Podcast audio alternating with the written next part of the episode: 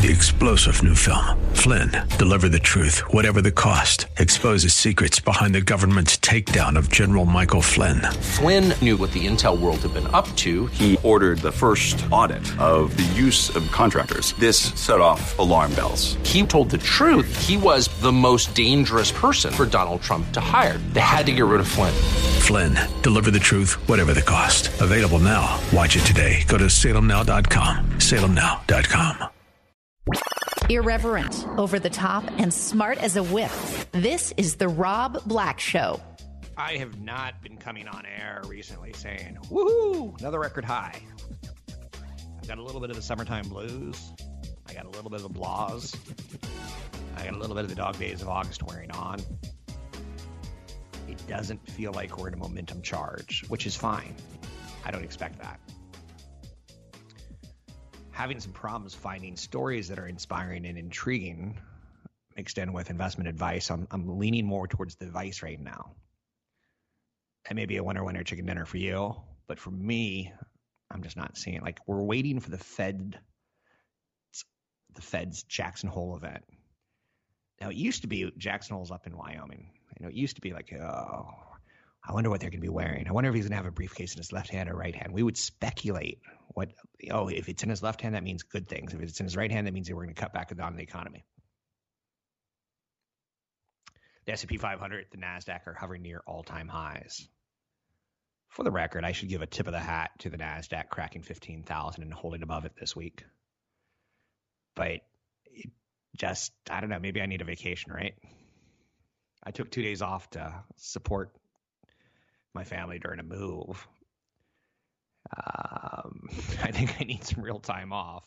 New jobless claims filed came in higher than expected.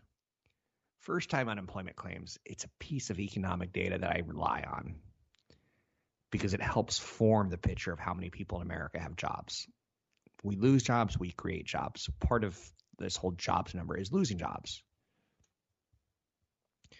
To me, the rebound momentum in the economy, in the stock market, the economy obviously rebounding from COVID 19, but the stock market, every time we pull back, like I think we had a bad week two weeks ago, but eh, not so much anymore. Now we're just kind of rolling over sideways. So the, it feels like we're losing a little bit of gas. It feels like the car's still moving, but it doesn't feel jacked. Maybe it's like your iPhone battery. Eh, after three or four years, it feels like it takes a little bit longer to start up. There's been a lot of good change on the major indices this week. The Russell 2000 up 3.3%. The S&P Mid Cap 400 up 2.5%. The Nasdaq up 2.2%. The S&P 500 is up 1.2%. The Dow Jones Industrial Average up 8 tenths of 1%. But here's the thing the winners haven't been, how shall we say, the all stars. The winners have been off kind of names. Um, they've been names that aren't, how shall we say, sexy. I love using the word sexy when it comes to stocks because I think you get where I'm trying to go. Cyclical stocks, people are embracing value. Um, there's a risk on mentality as we go higher. People are nervous about buying Apple at all time highs, so they're buying other things at all time highs, all because the Delta related COVID cases are, are high profile right now. I was talking to my morning producer, Drew, and he was like, "Yeah, the news last night was all about COVID kids, kids with COVID, COVID kids dying in hospitals, COVID," and you you get a little discouraged. So when I use that as the backdrop, as the soundtrack to what's happening on Wall Street, I kind of get that there's a reason to to embrace risk and say, I don't want to buy XYZ at an all-time high. I'll find something else to buy because bonds there's no alternative. TINA. We can't find other things to buy that are attractive. So we're buying the unattractive names. It's almost as if, and let me use a, a an example that's going to make me sound like a big deal. It's almost as if I'm, oh, Leonardo DiCaprio is a better one. Have you ever seen life pictures of Leonardo DiCaprio? I think he thinks women sour when they turn 25 years old and one day. So he turns on them. He gives up on them. He goes for younger women, younger models. And it's almost as if suddenly we wake up and Leonardo DiCaprio is dating a 50 year old woman. Keanu Reeves is dating a woman who's his age, and it's awesome to see because you know he could be pulling supermodels, fashion models, and suddenly he's pulling a someone his own age card, and I'm like, awesome. I like Keanu Reeves even more. What is it about Keanu Reeves that we like so much? Why is he so likable? Considering he's not the best actor, he's likable and he's got charisma. He exposes what it's all about, right?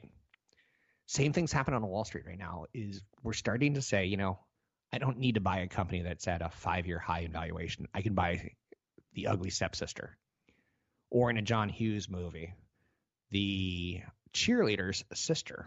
So the cheerleader is the main character that the, is fallen in love with. He has a crush on her, but she ends up dating jerks, not him. But then the the sister of the cheerleader, who's wearing glasses and sweat clothes, walks down the stairs and takes off her hairband. And suddenly she's got the hair of a model. It's like, whoa, I should have known this all along. That's what's coming down the stairs on Wall Street right now. Value. It's not bonds. Bonds too short, too small. We don't like the returns. We don't like the yields. If the yields were higher, we'd be like, eh. Suddenly you're a little more attractive to me. But when you can't beat inflation in bonds, it's, it's problematic. I know you're saying, Rob, you're my favorite financial media show because you just compared the stock market to a John Hughes film where the main character's in love with a cheerleader. But he falls in love ultimately with a girl who was always in front of him, his buddy, his pal, the smart girl, the sister of the cheerleader, who's a frumpy dumpy.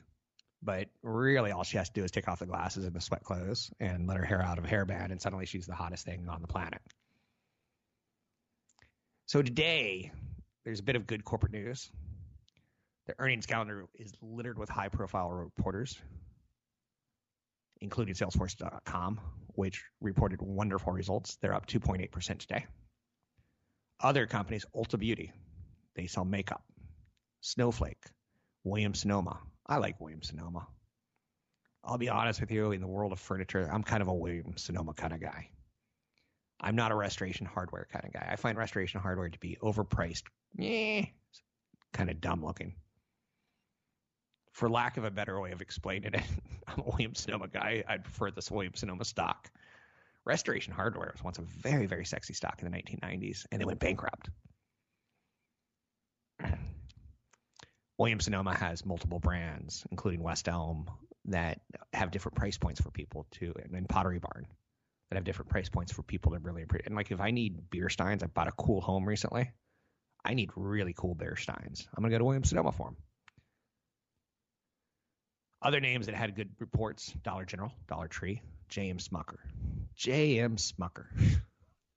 this one's going to make you laugh. What do they make? They make jams.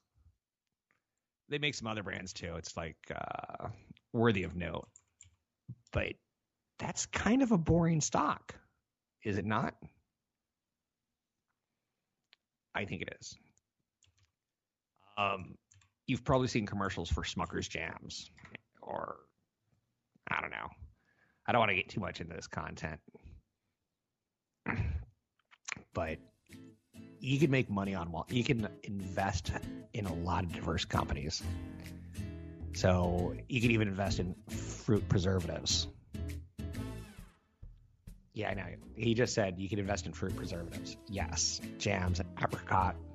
You get the idea. Wall Street's favoring the sister of the cheerleader right now, and not the cheerleader, and I'm all for it because we know how the story ends. I'm Rob Black. Find me at robblackshow.com. Honest, straightforward, and right to the point.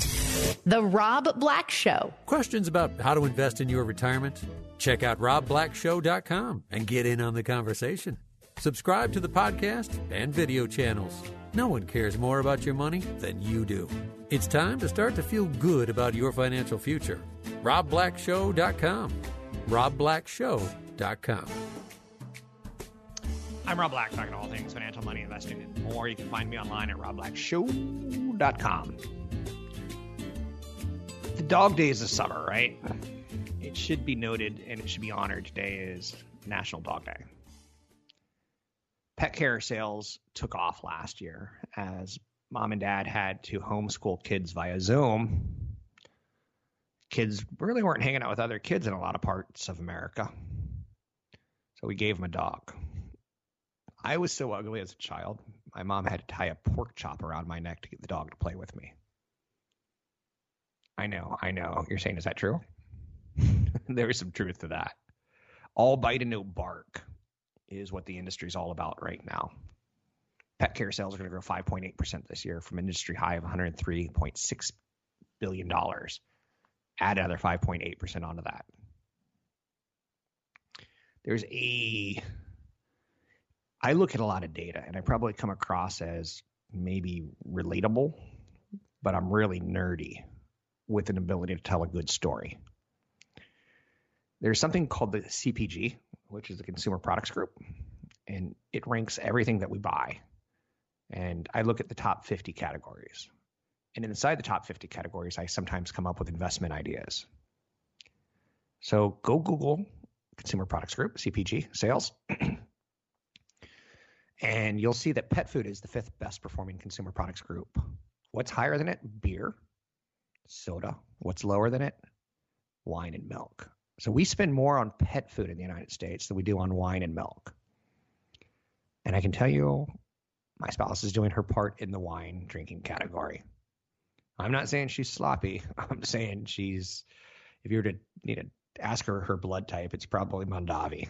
It's not A positive. It's not B negative. It's Mondavi. and I'll shut up because I'm about to get into a lot of trouble with her on this category of conversation there's some investments that you can obviously find in pet food. Do you think it's going to go away? Is a big question. That's a really good question. Do you think we're going to stop spending money on our animals? And the answer, I think, is no. I had a dog who drove me a little bit insane, high needs. And it's funny because sometimes you could talk about learning disabilities as high functioning, but with dogs, you tend to talk about their needs. Oh, he takes care of himself. He's got hair problems. He's got too much hair, too little hair. Oh, he tends to get bit at the dog park.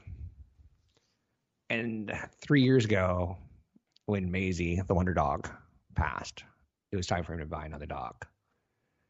And I didn't even think twice about it. I was like, it's going to hinder my ability to go to Hawaii. It's going to hinder my ability if I get this breed that is highly needy. And I just needed it.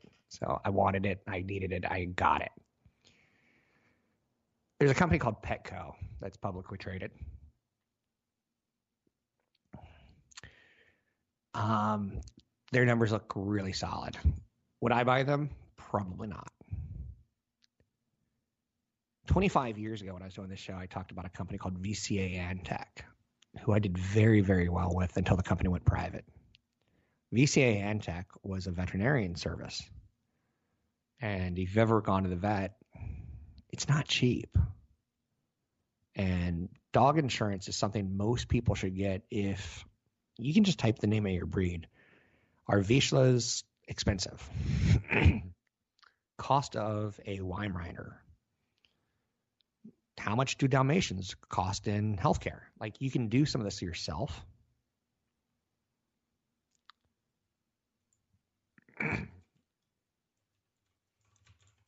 Petco is not my favorite name because they're kind of a, a, a big old factory in my mind. There's other stocks that I like that I think are a little bit more attractive. Animal owners continue to spend money on their companions. The pet industry has consistently risen. With back in 1994, we're talking about 72 billion. Now we're talking over 100 billion a year. That's pretty good money.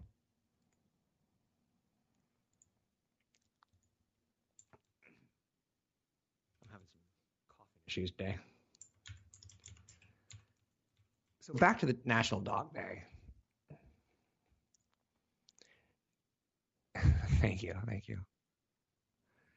If you talk to pet owners, they're a little bit on the insane side. What's the best dog food? And you'll hear people talk about Jinx or the farmer's dog or Nom Nom. which I think has to be a play on the Muppets. Nom nom nom nom nom nom. There's dog food companies like uh, Oli, or is it Ollie? Fresh and 100% human grade ingredients. I like that we refer to it as human grade ingredients. Needless to say, I find this an attractive category. And just continuing to talk a little bit about National Dog Day, which I think should be celebrated. the online business is picking up. The businesses like Petco have figured out curbside delivery. They've figured out how to ship it to you. They are just as savvy as Amazon. Petco has even announced that they're hopping on the buy now, pay later train, which I don't know why we need that, but apparently we do. Pet adoption centers and organizations celebrate National Dog Day by waiving adoption fees. Pets continue to be in high demand. I think you should try to find a, a no, no, no. I want to be very careful on how I say this. I don't think you should buy. I don't think you should look at buying a, a stock on pets. I think you should look at you know what consumers spend money on, and the number five category is pet food. The number one category, like soda, I, I would say is it has it been a wise investment investing in Coca Cola and Pepsi in the last thirty years? It has. I'll let you figure out the investment. I'll let you figure out if it's appropriate for you. But I'll tell you, it's a pretty good spin category. Changing topics and be nice to your dog today. Excuse me. I think I got the black lung. Um, the markets are not great today. The markets are not bad. We're kind of waiting on the Federal Reserve. Markets opened kind of break evenish sideways. And remember, sideways is not always down. Sideways on Wall Street isn't bad. Up is good, down is bad. We know that in our head. We're losing money when we're in the red, we're making money when we're in the green. Sideways not so bad. If the trend is up, sideways isn't so bad. It's digestion. But today we started sideways digesting and we're kind of losing interest expect a very soft message coming out from the Fed about tapering. They've already given the hard one that at some point in time it's going to end, maybe in September. Expect them to be a little bit more sensitive about how they say it on air. You can find me online at Rob Black Show, Twitter Rob Black Show. I work with EP Wealth. Check me out at Rob Black Show. If you need a CFP, let me know. Have a question? Reach out at robblackshow.com robblackshow.com. A personal financial plan with custom investment advice. That's why Rob Black has partnered with EP Wealth Advisors. With over 12 billion in assets under management and more than 80 financial professionals at the helm, EP services were built with you in mind. How can they help you? Find out at robblackshow.com. robblackshow.com. I do three and a half hours of financial media a day. I will admit that I'm not smarter than you, but I just work harder than you. I dedicate myself to looking introspectively at all the headlines, all the news, all the research. My budget for financial media and financial research is bigger than yours. This is all I do. Every now and then a story comes along that I just don't understand. And I, I go, I need to understand this. Cryptocurrency. I would say you probably had a head start on it. I probably know it better than you. With that said, there's gonna be things that you know better than me, just naturally and innately. There'll be things where I can tell you, like Tim Cook just finished his 10th year at Apple. I think we should have a debate who's the better CEO, Tim Cook or Steve Jobs? Some people obviously see, say Tim Cook took the torch from Steve Jobs and didn't drop it but I'll tell you, the share performance in the last 10 years has been pretty sweet. Tim Cook is the only CEO that I can really think about that has made a billion dollars and not been the founder of the tech company. Jeff Bezos, Steve Jobs, Bill Gates, all founders, right? all billionaires. 10 years ago, Tim Cook took over from Steve Jobs and he just received his 10th tranche of stock options. The whole of 5 million shares are worth roughly $750 million now. Apple stock return over the past three years passed at least two thirds of the companies in the S&P 500. I think we should have a conversation one day on Tim Cook's performance as CEO versus Steve Jobs. I don't want to do it today. I'm not prepared. Tim Cook's 60 years old. I give him another two to five years. And then we're going to say, who's the next CEO? Who gets the torch?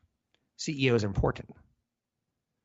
Here I am saying that, you know, Tim Cook is a bit of a technocrat. Um, and his predecessor had star power that he doesn't have. But on his watch, the company's revenue has more than doubled and shares returned more than 1,100%. I think we should have that conversation. The guys who founded Yahoo, as they became billionaires and they started to phase out of the business, what happened? There was failure, massive failure. The founders of Google, every now and then you'll see a story in financial media about how one of them's living on an island off the grid. you're like, yeah, I could have seen that one coming. But in their heyday, they were the cutting edge voices of technology. One of the areas of technology that I say that I, I outwork you on is embarrassingly true. I looked at TikTok. I'm like, I don't get it. My niece is dancing to a video. I don't get it. Where's the money? Show me the money. And let me give you here's when you can like oh, I get it. In the TikTok era, dorm rooms have become the backdrop of content. It's not about dancing to a goofy song. It's not about taking a bucket of ice and dumping it on your head. It's about selling dorm room headboards, dorm room lighting, dorm room accessories, dorm room keyboards. Do you remember going to college? Do you remember that outlay of cash of getting your, your dorm room as sweet as possible? My big purchase was, I think it's called a husband. It's a big pillow that you kind of sit in and you read your college books in a window or on the floor. That was my big purchase. I know you're saying, "Ooh, you," and I had a typewriter that was a word processor, which is really, really funny. I didn't even have a computer.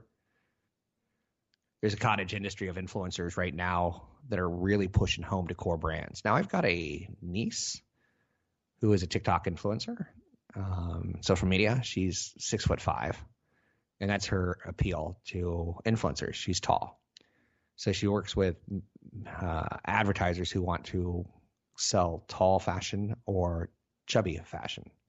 People who are overweight. They're not looking for the ideal five foot eight, five foot ten model. They're looking for what society would say is on the real side of what women look like. But dorm rooms are dorm rooms are a big haul. And if you look at hashtag dorm life or hashtag dorm, on TikTok, there's 27,000 videos. There's 299 million views. Hashtag dorm life has 2.7 billion views. Students aren't going to be cutting costs this year. 3 million plus Americans are becoming freshmen in college and leaving mom and dad. Moving towards dorm room living. That's 3 million people who have a budget, probably a little bit more than I had going to college. real businesses are popping up out of this. There's a company called Dormify, which was started by a mother and daughter back in 2011, and they really understood the Instagram's culture. I didn't. I understand the aesthetic of curation. I can tell you that um, during the pandemic, I wanted to do a remodel on my kids' rooms trying to make them hip and cool.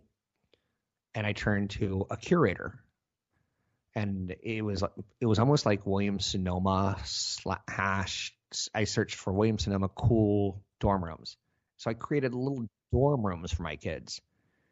A year and a half ago, I didn't understand the importance of TikTok. A year and a half ago, I could have gone to TikTok and typed in hashtag dorm or hashtag dorm life, and I would have got the same kind of inspiration Generation Z is looking for inspiration. They're focusing on product, product, product. Not enough. They want to see how they can turn their dorm room into photo opportunities, how they can turn their dorm room into to, to swag cool.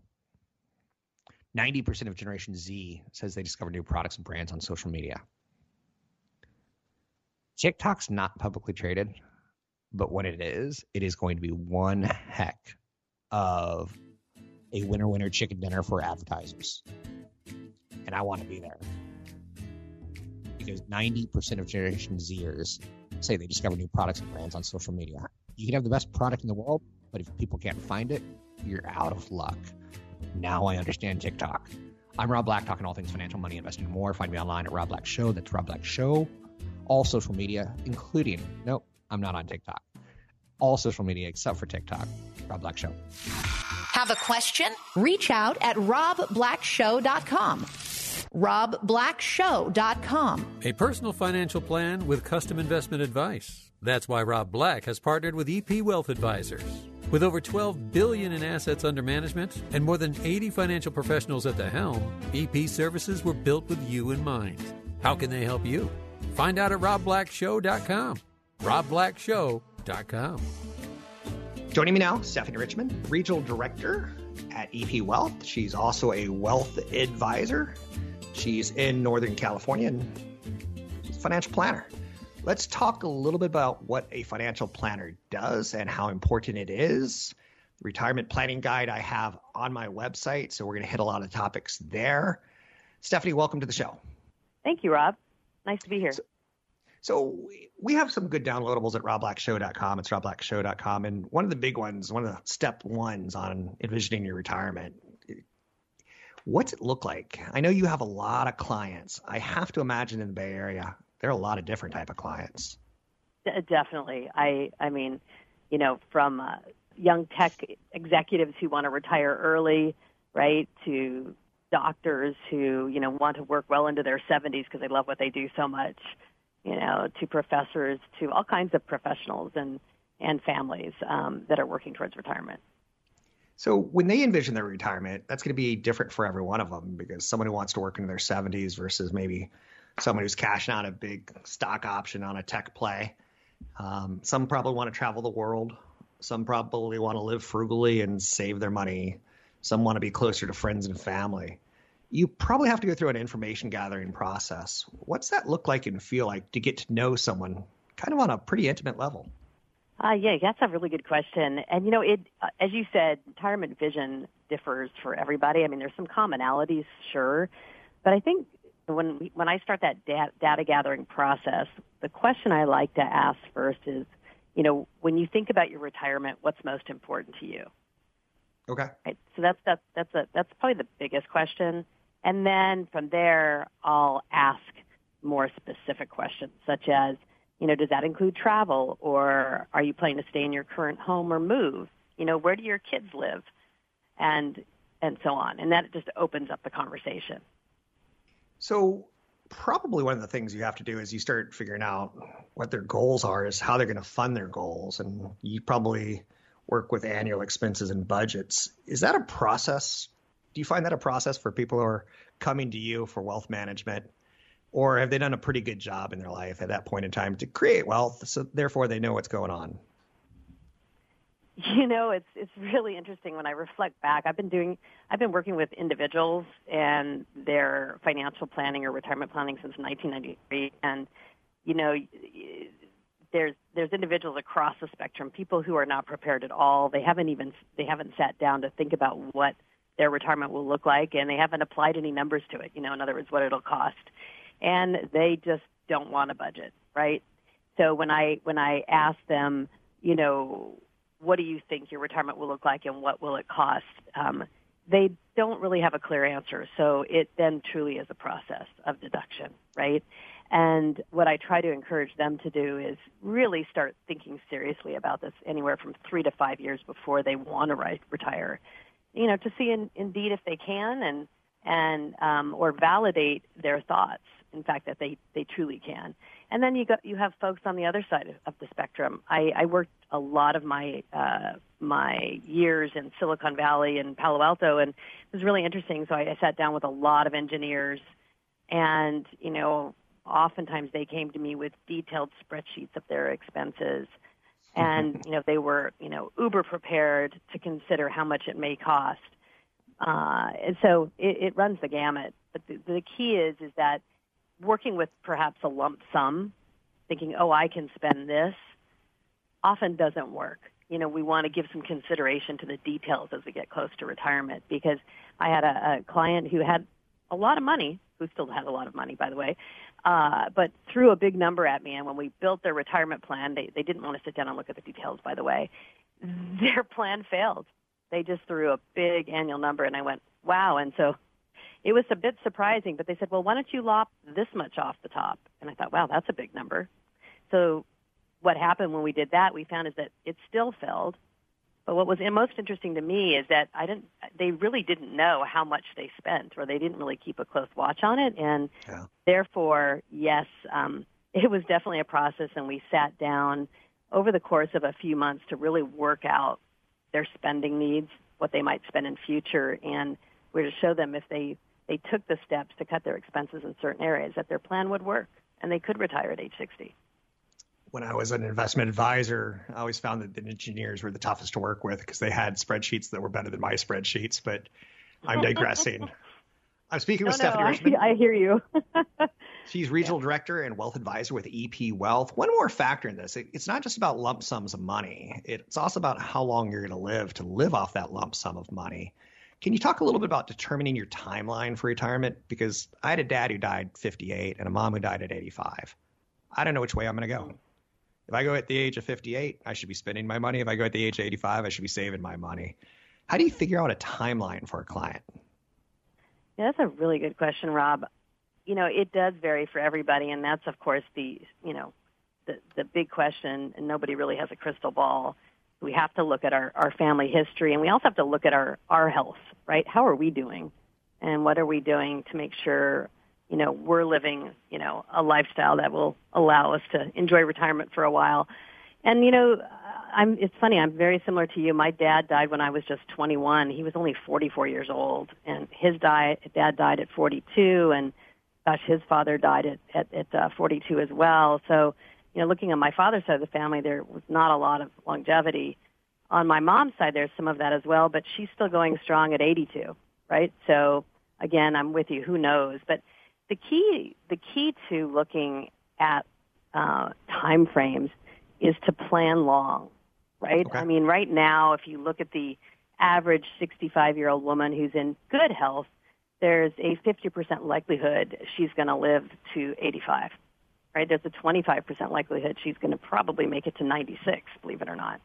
And for men, there's a 50% chance they're going to make it to a little over 83 and a 25% chance they might get to 94. So, you know, our goal here at EP, for example, is to plan to age 100, and sometimes we have a client, you know, balk at that saying, hey, that's way too long, I'm never going to make it. But, you know, the key is, is you don't want your money to run out before you do. And mm-hmm. so it's better to plan long, or as we call it, to plan conservatively to make sure you'll have the assets there if you need them. What was your career path to becoming a financial planner? Oh, thank you, Rob. I will. Yeah, I'd love to share. You know, I I started off. Uh, I guess you could say um, my adult years, or in, you know, started off in college thinking I was actually going to be an interior designer, if you can believe it. I I loved art. I used to draw all the time, but you know, when I got into college, what I realized, yes, I could draw, but I probably wasn't the best at it. I wasn't actually sure I could make a living at it. Mm-hmm. So I started to think, well, perhaps I should target the business side of things. And so I switched my major to interior design, thinking I could, you know, employ the best of both worlds, business and maybe art or at least some aesthetic, right? But as I started to move through that um, particular major, I realized that I wasn't particularly confident that I could make a, a good living at it. And it was really important for me to be able to take good care of myself because I wasn't sure what my financial future looked like. And, you know, one of the things that was instilled in me, you know, very early is that, you know, I needed to be money smart because, mm-hmm. you know, frankly, I had to sort of earn my own way.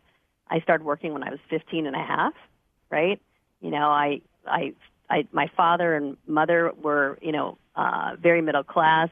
You know, they were able to, you know, buy me a, a good used car when, when I when I got my license, but you know I had to buy the insurance and pay for the gas. So I had to make sure I had the money coming in so that I could do that. And what I realized very early on is the importance of hard work and and you know earning a dollar, um, and that it made me feel secure. And so you know, frankly, after interior design, I, I I was trying my hand at various things at junior college in Sacramento, American River College, and well, to make a long story short, I realized that I was pretty good at accounting, and I decided to stick with that. And that, you know, eventually uh, was what I graduated with, a degree in accounting. But I'll cut to the chase here. One of the things that is true is while I feel like I'm pretty good with numbers, I like uh-huh. to talk a lot, and I really like engaging with people. And so, what I eventually found my way to was, you know, the career, a career as a financial planner it, it, it took a winding path, and I can share more of that with you if you like. Um, but that is how I got my start. I like it. EP has a great downloadable on my website called the Retirement Planning Guide. That was Stephanie Richmond. She is regional director and wealth advisor with EP Wealth. I'm super stoked to be working with her. She's a great financial planner, very insightful. Today we talked about determining your timeline for retirement and also envisioning your retirement. There's a retirement guide at robblackshow.com. It's robblackshow.com. Go download it at the retirement planning guide at robblackshow.com. Honest, straightforward, and right to the point. The Rob Black Show. Three star general Michael J. Flynn, head of the Pentagon Intelligence Agency, knew all the government's dirty secrets. He was one of the most respected generals in the military. Flynn knew what the intel world had been up to, he understood its funding. He ordered the first audit of the use of contractors. This set off alarm bells. The explosive new documentary, Flynn, Deliver the Truth, Whatever the Cost, uncovers the facts behind this scandal. Flynn told the truth. He was the most dangerous person for Donald Trump to hire. I find out the worst enemy that I'm going to face in my life is right here in America. They took my assessment and they wanted me to change it. And I was like, I'm not changing it. They had to get rid of Flynn with in depth interviews, archival footage, and never before seen personal records of the man behind the headlines. I just felt like I was drowning. Flynn, deliver the truth, whatever the cost. Available now. Watch it today. Go to salemnow.com. Salemnow.com.